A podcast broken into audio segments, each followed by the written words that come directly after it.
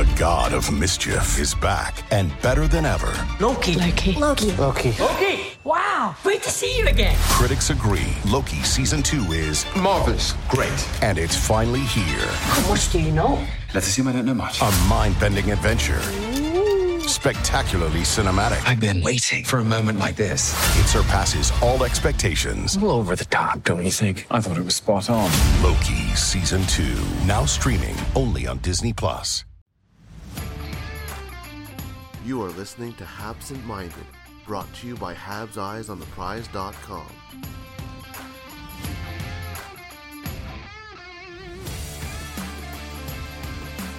Hello and welcome to a new episode of Habsent Minded. We're back. We're on different location once more, and today it's me that's traveled a little bit too far. I think I'm as far north as north is south for you. Uh, Anton Rasegård, thank you again.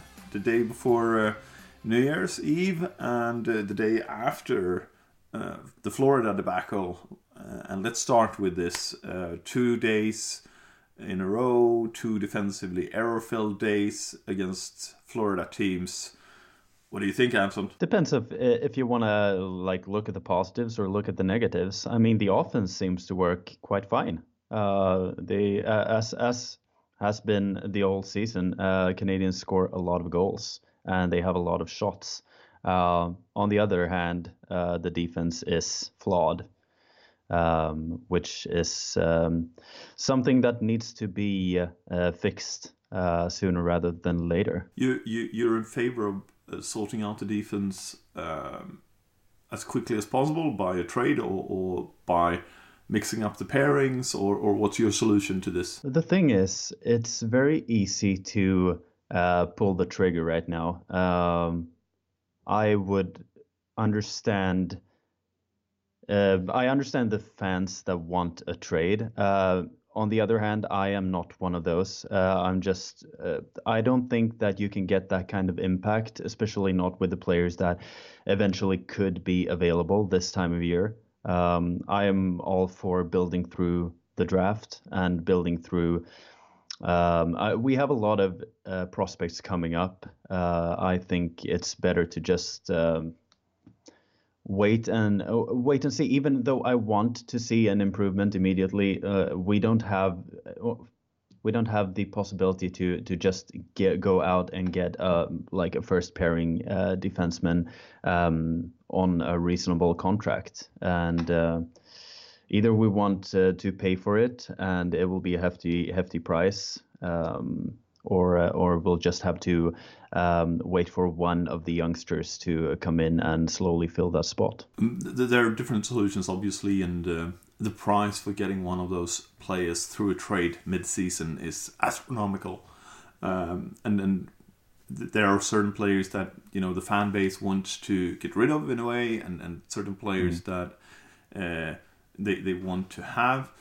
We're, we're looking at it a little bit from afar since we're in Scandinavia and, and maybe more interested in the prospects at the moment um, because we both have the same idea of building through the draft, building through free agency, building through through smart trades, not panic trades. Mm. It, it's coming up though. It's it's um, can we as fans really uh, handle another season without playoff hockey in Montreal and and what happens to to the GM in that instance? Uh, well, it's difficult to say with uh, Marc Bergevin. Of course, I, like most fans, have been up and down uh, regarding Bergevin's status in Montreal. Uh, on the other hand, during the last two seasons, I feel like Canadiens have shown that they are working in the right and they are going in the right direction uh, even if improvement maybe not happens as fast as we as fans would have liked it, it's still that you can see every season that uh, that the prospect pool is filling up. Uh, we can see that um, many unnecessarily high contracts are something that we get rid of. If we look at Andrew Shaw, for example, it was traded this summer, we can see that he probably had the best season he will you know he will ever have, and to actually manage to get rid of his cap hit of 3.9 million during that time was probably a good idea by Bergevin. now we have what is it, 11 or 12 picks in the upcoming draft, um, and I could imagine that you would use either like one of these second rounders or something to get a player before the deadline if you can get the right price. Because Bergevin have, has always said if the price is there, like if it's value for the money, then he's willing to make the trade, but he's not going to just trade out of desperacy. And I, I think that is a good plan. Uh, if he doesn't make a trade, I can see Canadiens actually, if they if they have a player in this very stocked draft this summer, I can see them moving back up into the first round if they like someone uh, and actually uh, selecting maybe two mar- potential marquee players. You say marquee players, but when was the last time someone drafted uh, twice in the top ten? Because that's what we're looking no, no, at. Yeah, uh, I, I, know. I and know. and that would be have, have to be the Sedin twins, I think. Yeah. Uh, and and even if you're looking back to it, we have the fact that um, um, my, my, personal opinion is in this year that we're looking at a draft where one team will trade up to get Askimov, um, Askarov, even if he hasn't performed at the level in World Juniors yet. So, so there might be a, a, a, a skater falling down a little bit towards the the the pick that will most likely be where Montreal picks. But as I see it, it will be around that 10 15 spot once more if Montreal goes out of the playoffs or, doesn't make the playoffs. Yeah. Um, because there are teams that are so much worse and are, have been tanking more or less the whole season. Detroit comes to mind, and they're doing a great job of it. I'm, I'm not to no disrespect to Detroit. They're playing the game, and I think they're playing it fairly. Um, but looking looking back, we have said this. Uh, it, it, feels like a broken record. We said it uh, over and over again the last three years. It is the the the top four defensive spots that needs to be fixed in one way or another. Um, e- even more or less when when Subban was still here, that it was one of those things we were talking about, like how the depth of the defense and the skill of the top four defensive players. And um, right now, you, you have Weber and you have Petry. Those are fine. Uh, yeah. You got Victor Mete there, um, that, that is performing at a level that that is, is very good for his age, uh, and and that's fine. But then you have, I don't think Victor Mete is a first pairing defender at the moment. Um, I also don't think that that uh, uh, Chara or, or or any of the other defenders coming up are, are, are defenders that we should put in those positions. And we've seen it when, when we played Tampa, when we played um, Florida these two nights. It's the area in front of the net that is just being left alone. And especially when Claude Julien turtles. You're 2 0 up, you're 3 0 up, you're 4 0 up, and, and he, he decides to, okay, let's play it safe. Mm. And when you bring the foot off the gas pedal, it doesn't help. And you give up these high quality scoring chances right in front of the net. And it doesn't matter if you have the Chinese wall in net at that point, uh, because there will be gaps and there will be, they, they will have the time and they will have the opportunity and they're at a such short distance, so they will be able to pick those holes. And that's what happened. It doesn't matter if you have Carey Price in net.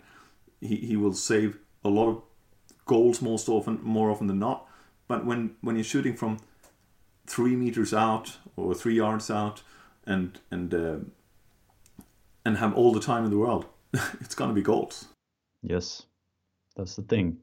And and like what we know, as I said in the beginning, we know that Canadiens have a potent offense.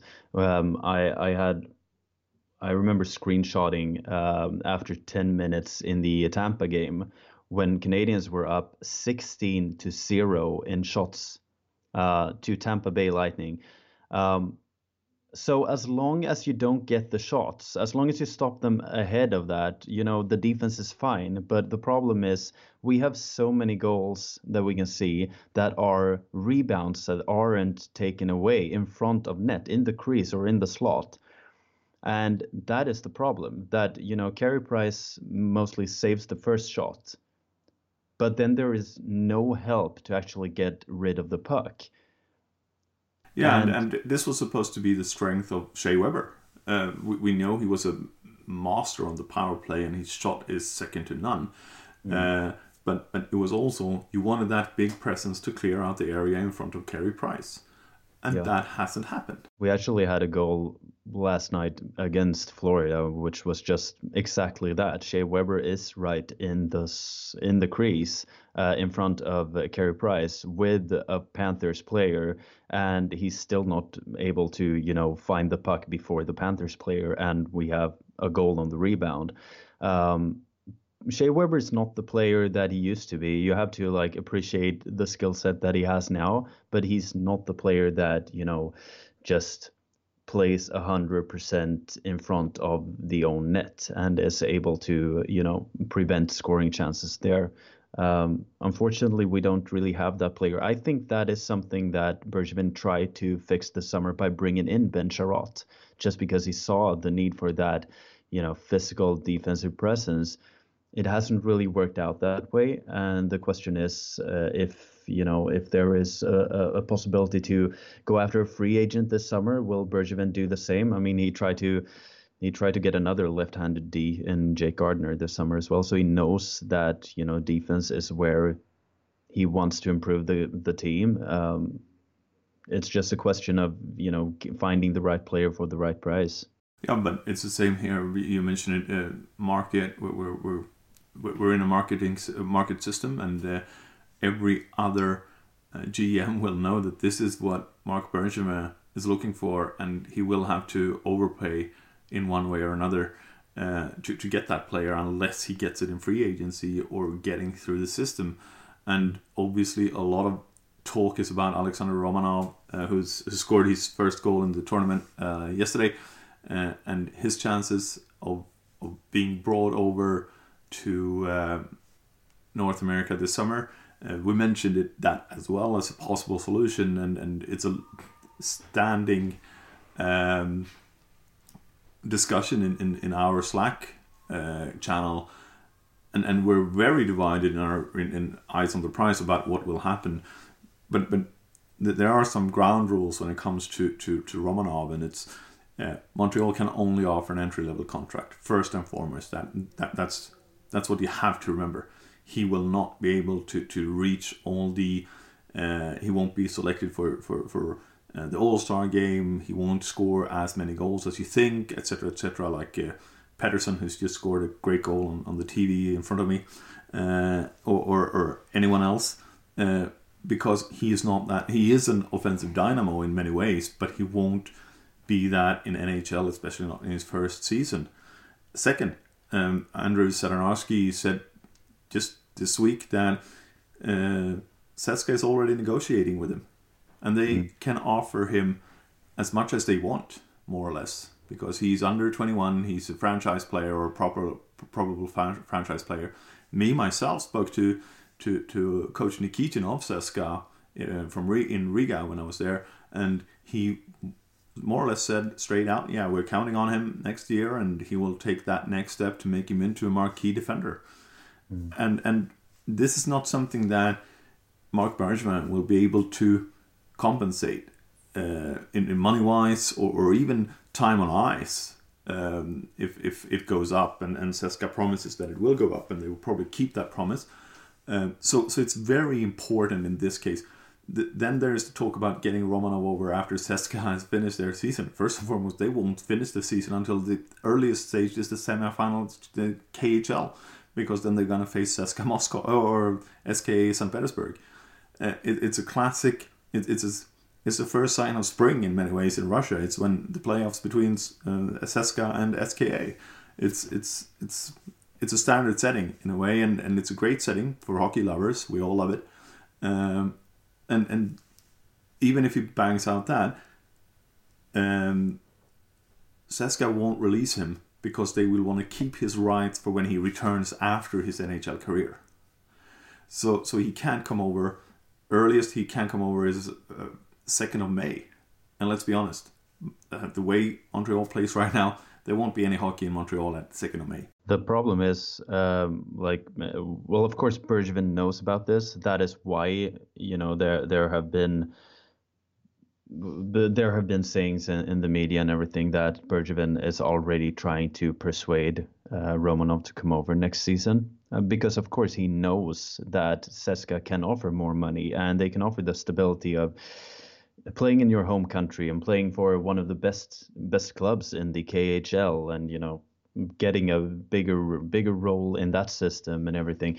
He knows that Montreal doesn't have leverage and therefore he must start early with these trying to persuade Romanov why he should come over. And that is why he says that already that you know we're hoping for Romanov as as an NHL player next season because he knows, of course, that if Romanov has to choose between being a top two uh, defenseman in Laval Rocket or being a top four defenseman in uh, in CSKA Moscow, of course he will choose the KHL. Yeah, th- that's the first thing we ha- that that everyone has to understand.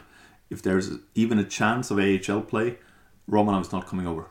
No, and the the the thing we're hoping for really like romanov what i've been seeing in this championship uh, is the like one of the first times where i've really got to check him out properly and he's exactly the kind of player that canadiens would need on defense. I mean he's big. He is a swift skater for his size. He's both as you say an offensive dynamo but he's also good in his own zone. And he's very physical in the way that he's the kind of player that could actually get rid of um, of opposing, you know, players in the crease and in the slot in the way that Canadiens has has been missing. Um, and you know, it, it would it would solve a lot of potential problems if Romanov was able to come over next season.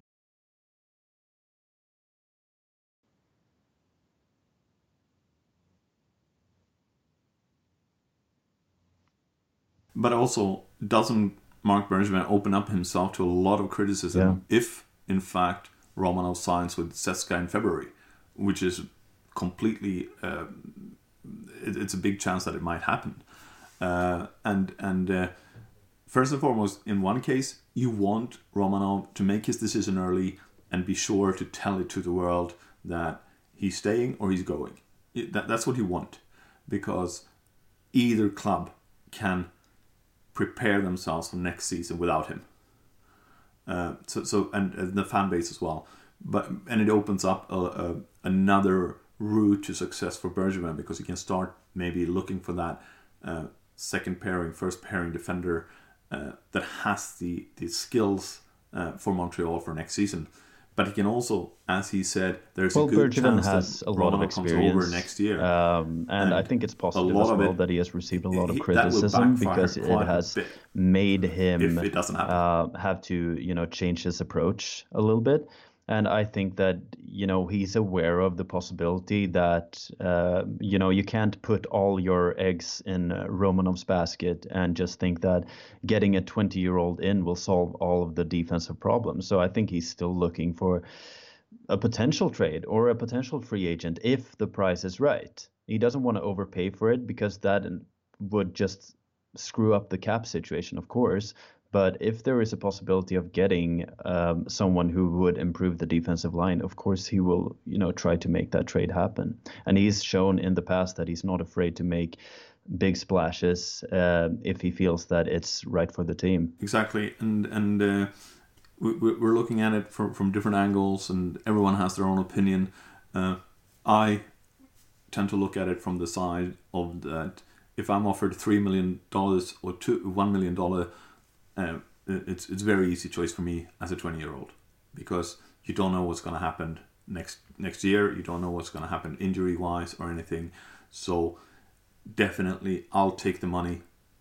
It, it doesn't matter for me. And uh, let's also remember if uh, that you own the rights for a KHL player much longer. I think it's actually after you draft them, you own them because there is no NHL KHL agreement you own that right for forever. Uh, so, so it's very important until you terminate a contract or release him in any way. But he doesn't take up a roster spot. He doesn't take up anything. So, so you keep that player in your garage or, or your stables uh, for as long as you need to, and and you you can look at Kaprizov and and he was a very good player uh, two years ago. He's an even better player now, and he will benefit Minnesota a lot with those two years in, in CSKA Moscow. Yeah, uh, you know, it's that is a difficult thing as well because we've seen we we automatically just expect foreign players that are currently playing in different leagues uh, to just come into the NHL seamlessly. Um, you know, the way Elias Pettersson came in from the SHL and just dominated in uh, Vancouver from from the start, really. But we've also seen examples uh, of Nikita Gusev in, in New Jersey and Vadim Shipachyov in uh, Vegas, where it's just not worked out. We have a history of seeing like some, so, so we, we expect players like Romanov or Kaprizov to just be able to come in and improve the teams that they are drafted by. But there are so many things that we can't really control that we can't see as fans how you know how the club takes care of the players and all of that and and what kind of role they can offer. And you know it's uh, so as you say if you're offered 3 million dollars to stay in something you know is good or being given 2 millions less to go over and you know potentially have to learn a new language embrace a new culture and coming into a system which you don't really know. Like it's it's difficult to make the choice that we all want Romanov to make. Of course, we want him to come over, but would you, as a 20 year old, like make that decision? I mean, it's difficult. You have to be a real. You you have to be willing to challenge yourself to to make that choice. Both of us have moved abroad um, and to, Yeah. to, to for our career choices, and uh, that there are certain things you, you keep forgetting as well. You need to sort out a bank account, and that's not easy. You need to do uh, learn how to pay the bills because Yeah. that, that that might be a different thing, and you have to, as a twenty year old, learn to do this for the first time in a foreign country where you're not sure about the language, uh, etc., etc. So there are circumstances around that that might influence your decision as well. Yeah. Um, I have no doubt that Romano will play in the NHL. Let's be honest with that. I have no Yeah. doubt. The question is when. Exactly. The question is when. The question is if we're going to see that already in the 2021 season or if we're going to have to wait a few years. Yeah. And moving on, but keeping to the subject, World Juniors is going on. It's a fantastic tournament. Um, everyone loves it. Uh, everyone thinks that it's only Canada that loves it, but you're looking at the TV ratings in Sweden, they are always up by a mile around this time of the year, especially when it's in Europe and everyone can watch it daytime. Uh, everyone is actually waiting for it to start in just a few hours, even if it's a, a maybe not as an exciting game as, as we were hoping. Uh, but there's been some big upsets. There have been some interesting games. There's personally for me, I'm second guessing the tournament format uh, because there have been two teams that has performed exceptionally well that I didn't think would do it. They haven't got the points to show for it, but they performed at a very high level that I didn't expect, and fair play to that. Um, so, so there's a lot to talk about, but, but first, let's start with the Habs prospect. Um, what, what we mentioned Romanov. Do you want to add to that, or, or, or do you think that subject is finished? Uh, I just want to say uh, about Romanov that you know he he may not like yeah he scored his first goal last night and everything, but it may not show in the point column. But he is uh, the backbone of that team. Uh, it's uh, it's if if you check him out thoroughly, you see that you know he's someone that who uh, Bragin uh, the head coach relies heavily on, and he also got the prize last night against the United States as as the top Russian player, and it was well deserved, well deserved for Romanov. Yeah, he was he was uh, playing two out of three shifts more or less in the whole third period when Yeah. when uh, Russia was trying to come back, and he scored that goal. Uh, good slapper. He had another good slapper just after. And and moving on a little bit is is uh, Romanov light, if we can say it like that, because he has actually outperformed his uh, partner in the U.S. team. Um, Josh Harris has, has performed very very well. Looks stable. Has an assist to his name. Uh, he was plus two in last night's game against Russia that had just exploded against Canada the day before in an extremely good game from, from the Russian, and there were some um, subjects to be discussed after that in, in regards to how to behave on the ice. And uh, I saw that uh, he has come out and apologized to the Canadian captain, but but uh, in a way, Elias Pe- uh, Elias Andersson got got four games banned for, for tossing his his medal into the stands. This should in some ways be the same kind of punishment if you want to be strict. Uh, that's my personal opinion, but obviously it's Canada, so uh, Sweden gets trashed and Canada gets away with it. Uh, this is a Swedish pod today, so we can say whatever we want. Yeah, you know we have a Canadian audience, right? Yeah, you can know, say whatever you want. Uh, but but looking at it, Josh Harris has has been so secure, stable. He is not the offensive dynamo and and the upside that Romanov has, but he has performed much better than I thought he would. And uh, you can call him an, a Romanov light, but may, maybe also he's more uh, defensively inclined and he will keep that defense secure, as will Romano, but Romano has bigger upside. Um, this is probably also where I project him in the lineup in a couple of years. Uh, Brooks will will um, uh, Harris will uh, will probably be a, a bottom two defender, whereas Romano will be a top two defender. But but it's, it's very good to see him. Then we saw um, Cole Caufield hasn't really had the start of the tournament that any of us thought. Well, the thing is that I think that uh, Scott Sandelin, uh, the American head coach, has found a perfect spot for Jordan Harris. Uh, but I don't think he has found a, a like a, a possible, well, an optimal spot uh, to use Cole Caufield's talents, and that is much thanks to, uh, or, or much due to the fact that the American team has a lot of uh, prime goal scorers. Both Oliver Wahlstrom and Arthur Kaliyev gets more more time uh, on the power play and um, in that spot that you would want to see Cole Caufield. So uh, it feels like Cole Caufield is being underused, but of course I'm just saying that because I'm a Habs fan and I want Caufield to uh, to excel the way that I think he could.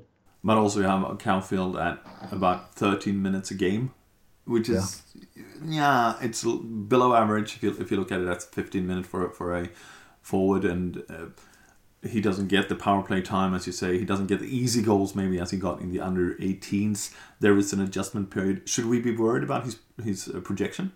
No, not at all. He has shown this season as a freshman in the NCAA that he is everything that the Montreal Canadiens thought he was when they drafted him.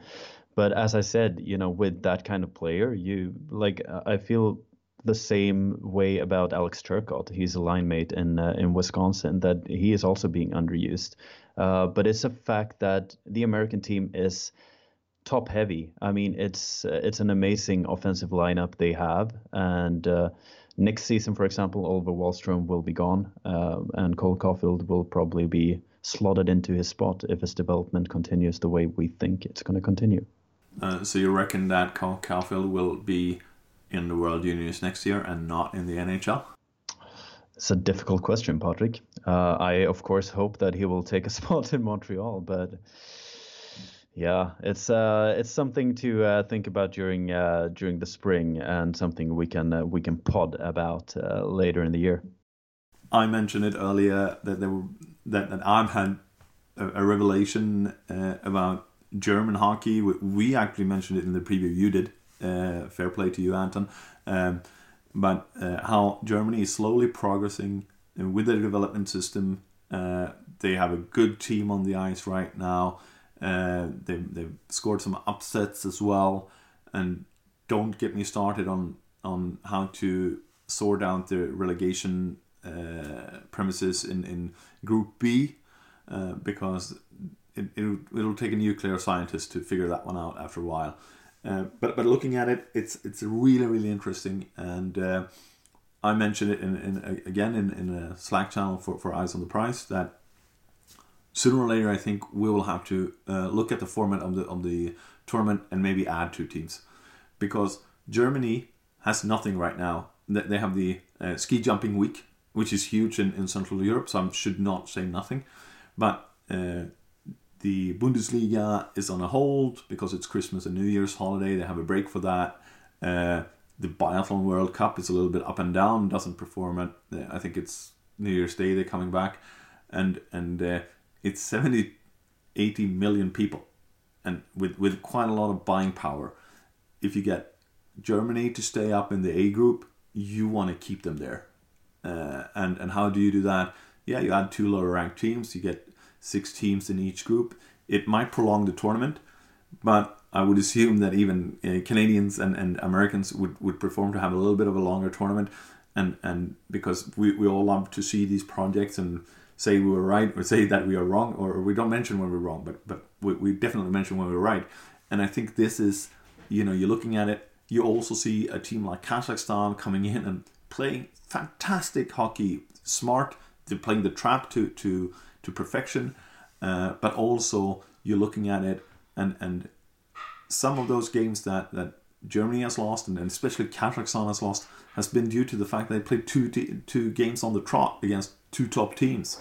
And they have performed very very well in the top first or in the in the first game. And they haven't really been able to to keep that level up all through the second game because they've started the second game very well but, but they can't keep up. And uh, it, it wouldn't surprise me sooner or later that we go to a 12 team format. No, I think as well the reason why we've had a 10 team tournament is because there hasn't really been uh, 10 teams who've been on the level expected. Um, for challenging in a, in a World Junior Championship. And now this season, it actually feels like we, we may have that. Uh, neither team, like of course, Kazakhstan lost to Finland seven to one last night or yesterday afternoon. So, so we shouldn't say that Kazakhstan is a team challenging for you know a top spot yet, but they've shown that they are not uh, they are not without a shot against teams like Slovakia. And then you feel like with Germany beating uh, the Czech team as well, you feel like oh, but it could actually be possible to add two more teams and actually get these uh, teams that are currently fourth, fifth place actually, um, you know, a possibility to actually, you know, switch around and get a possibility to to actually increase their um, well, just increase their stability in the in the top division. Yeah, and and you, you will have we all see it here in Europe that the German teams are performing at a better level when compared to uh, a couple of years ago. They're they're uh, getting rid of some of the uh, um, things that you don't want to see on hockey, especially on European hockey, the fights, and, and you're getting more skilled players. Uh, you see uh, Red Bull Munich, you see Eisbären Berlin, you see uh, Red Bull Salzburg is, is Austria, sorry, but but you see other German teams that are progressing and, and going deep into the Champions Hockey League, and that will benefit as well. And and you, as I said, sooner or later, Germany is twice the size of, of Canada. If you can get them interested in hockey and get them interested in in, in junior hockey, especially when there's nothing else on TV come come Christmas and, and New Year's, mm. uh, and and have every other tournament in Europe uh, with a with a population that is known to be traveling, known to be great hosts. Uh, you're gonna make sure that the, that team stays up. This is not. This is unfortunately for, for, for, friends of mine. This is not Denmark. This is not a four million population country uh, mm. that has a good generation. You want to secure Germany so they can have a bad generation and still be up. Yeah, and we can see as well, we have uh, now a, a, real franchise player in the NHL in Leon Draisaitl, who of course will raise the interest level in Germany when they actually have a player who is one of the best in the world. And that is something we can already see the benefits of, as we talked about in our last podcast. That like three years in a row, potentially now we've seen German players go go high in the draft. That includes the 2020 draft, where we can see players like both John Jason Peterka and um, Tim Stützle go uh, go in the first round. Um, so yeah, like of course Germany's interest will grow, and as you say, there is a possibility of attracting a population that is 70 80 million people. And uh, that is something that probably for such a small organization as the international ice hockey federation is uh, too good of a chance to to actually pass up. When you look back at the tournament uh, we haven't mentioned one of the one of the prospect. He signed a new contract and i've just written about it in the uh, european prospect report that will come out in about three hours. Um, and and it's mattias norlinder. But but he signed a new contract with modo it's a contract that has a uh, out clause in it uh, if Modo doesn't uh, progress to the SHL. Uh, then Norlinder has the opportunity to break it but it's his choice. He will have to make that choice to stay in Hockey Allsvenskan. To be fair and honest, I don't think he will. I think he will break that uh, as soon as he can if Modo doesn't make the the promotion. But but looking at it, uh, it's a very interesting concept, and, and I've written about it. Uh, so there might be some uh, a, a, tough lesson here because you, you might have read it already when you're listening to this. But uh, teams in Sweden, the, the silly season is already on in Sweden. You have to realize that. So teams are already preparing themselves for next year. They're they're looking into SHL teams are looking into Mattias Norlinder. They are looking into to potential defenders to add to their squad. Uh, I mentioned the EPR three teams that I think would be work perfect if, if he doesn't stay with Modo, and it's it's going to be, um, but but at least it calms Mattias Norlinder down, it calms Modo down, it calms the SHL teams down, and actually it calms uh, Montreal Canadiens down because they will if if he comes over, they can invite him to camp. That's fine, but if he doesn't make the team, they will have to offer him back to his uh, European team before they can send him down to AHL because he wasn't picked in the first round. Uh, and and let's be honest, if if a SHL team, be it Modo or being another team, uh, they they will take that player back in a second, unless the player really really states that I want to stay here because I'm so close to NHL, I want to stay. But but most likely they will cut him early if, if they don't see that he, he is NHL ready, and then he will go back to, to a European team if he has a valid contract. Uh, I think this is a great solution for, for Mattias Norlinder in particular. Uh, but I like that they are honest about it, that they're getting it sorted very early, and it might temper the expectations on Norlinder as well for um, Montreal Canadian fans.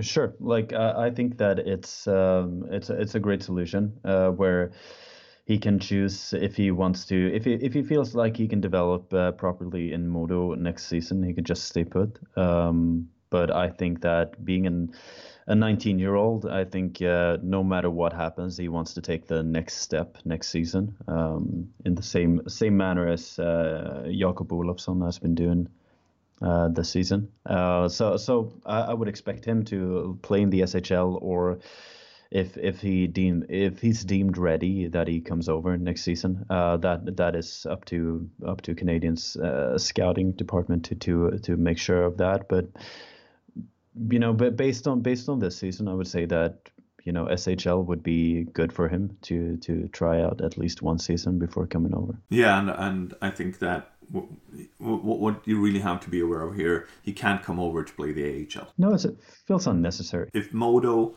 doesn't earn the promotion, then we're, we're, the AHL becomes a valid choice again. But yeah. this is now a choice for Mattias Norlinder.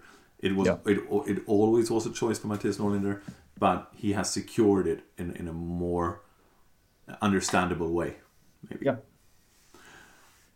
Anyway, anything more to add in desperation trades in um, World Junior Progress or anything at all? Uh, no, I, I just think that you know for for the sake of our Canadian listeners we won't discuss the uh, the demolition against Russia. We will leave that out of the podcast because uh, I think that you know otherwise we will have a lot of suicidal listeners. And of course we want to have as many listeners as possible even for next year's podcast so. Thank you Anton. And uh, to all our listeners we uh, we wished you happy holidays last time. And now we're going to wish you a very merry new year from Sweden. Happy New Year, everyone.